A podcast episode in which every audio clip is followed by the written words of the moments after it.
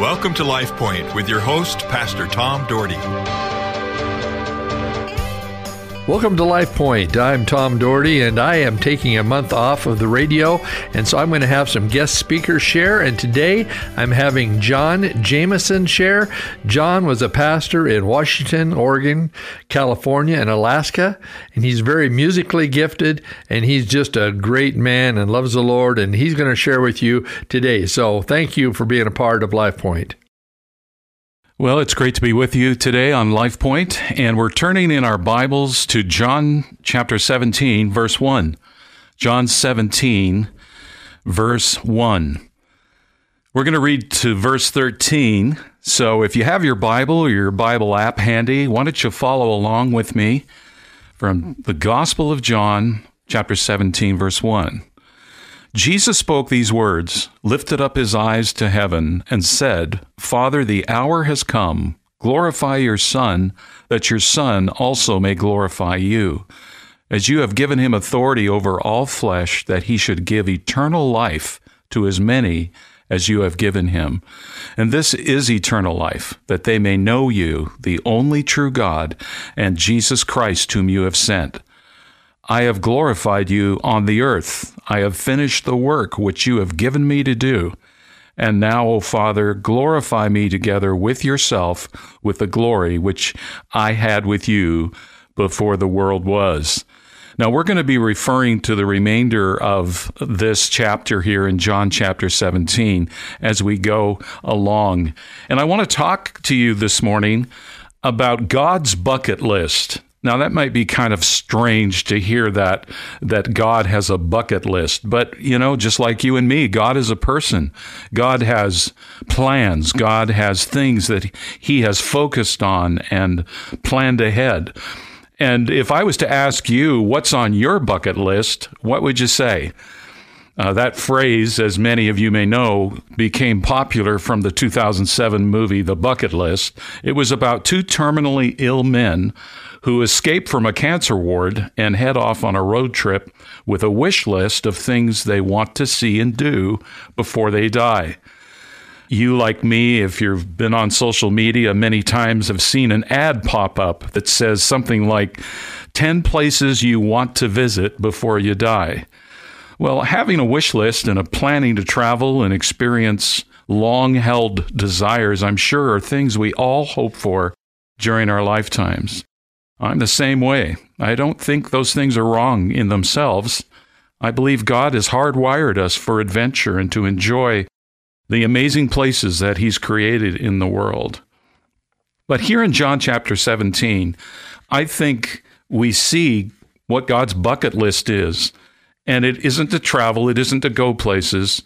It is a bucket list for you and for me. And here, our Lord Jesus in this chapter is praying for his wish list to come true for you and me. He's praying for the purpose that God has for your life and for my life. You see, God's plans for us cannot be confined only to this life. The Lord's will and purpose for us is really quite literally out of this world.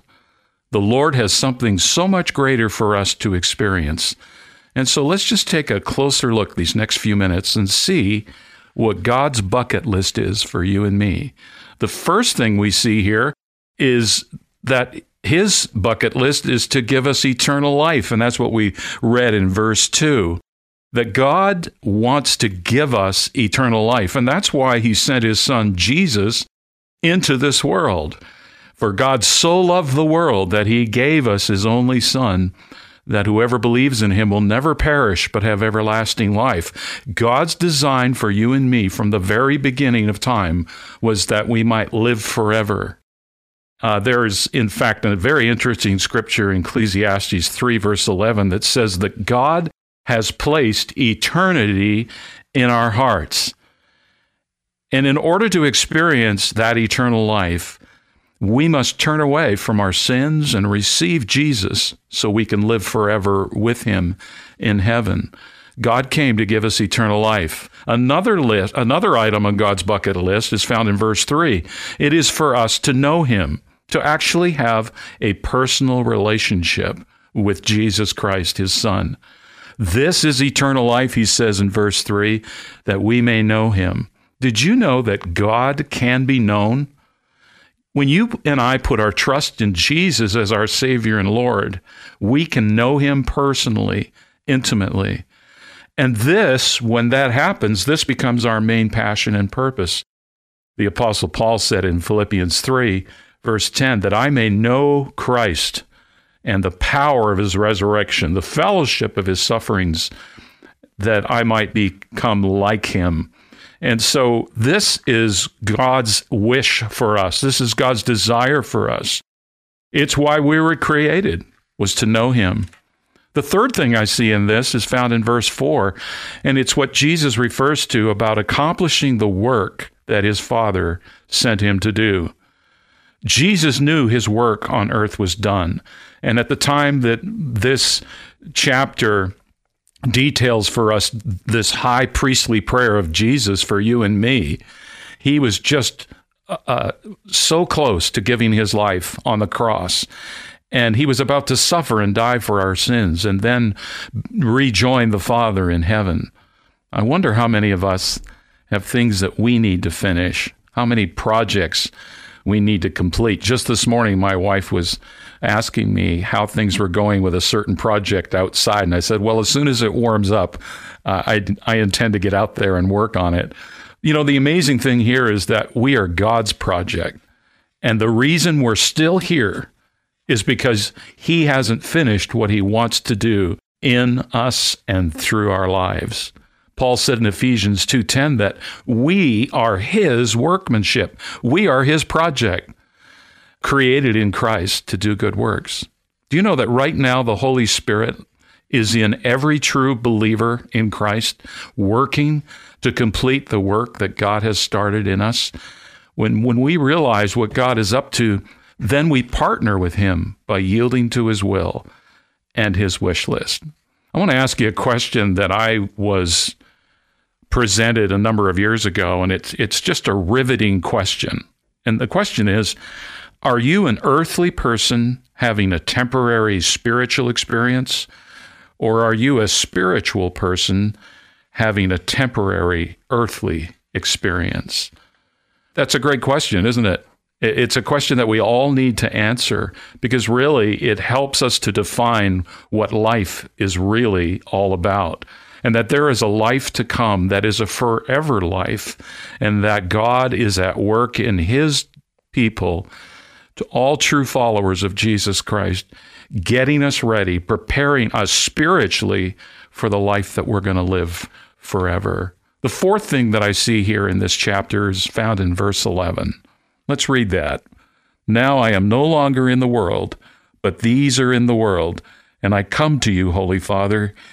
Keep through your name those whom you have given me, that they may be one as we are one. Look what the Lord is doing for us right now. He's keeping us. Jesus keeps us as we keep Him. Isn't that an amazing thought? That reality is something that keeps me going every day as a follower of Jesus Christ. That just to know that Jesus is preserving us. Jesus is keeping us. Jesus is protecting us as his people. And the Lord keeps us, and he's made reservations in heaven for every true believer in Jesus. That's the promise that we have in 1 Peter chapter 1 where Peter says that we have a living hope reserved in heaven for us. I hope you've made your reservations there by giving your heart, your life to Jesus Christ so that you too can experience the hope and the reality of living forever in heaven with Him and every other believer. And so there's God's bucket list for you and me.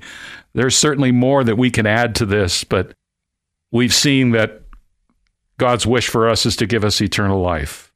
It's His desire for us to know Him and to finish His work in our lives that He has started and to keep us as we pursue eternal life. Why would the Lord God Almighty have a bucket list for us? It makes us kind of scratch our heads, perhaps.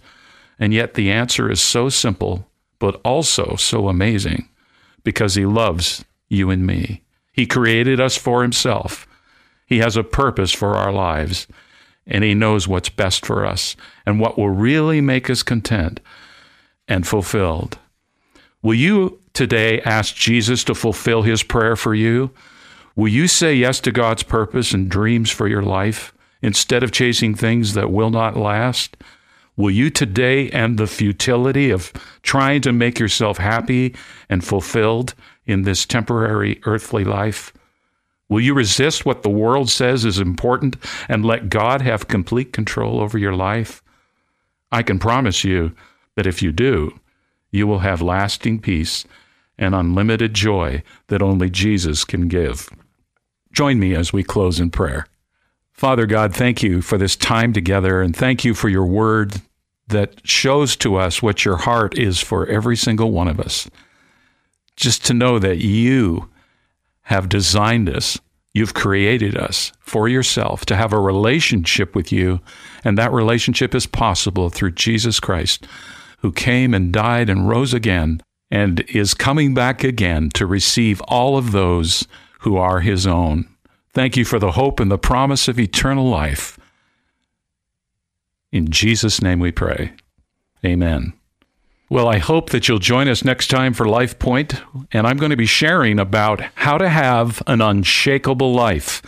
We're going to be talking about that portion of Scripture that Jesus gave us a parable in Luke chapter 6 about the two people who made one made the right choice and one made the wrong choice about how to build their lives. And I think you'll really enjoy uh, this uh, message. I'm looking forward to having you join me then. And uh, in the meantime, may God bless you. And thanks for joining us today. LifePoint is a ministry of the Cloverdale Church of God. If you would like a copy of today's broadcast, or would like more information about the church, please call us at 208 362 1700 or write to Cloverdale Church of God, 3755 South Cloverdale Road, Boise, Idaho 83709. You may also visit us at our website, www.cloverdalechurch.org. Thank you for listening and have a blessed day.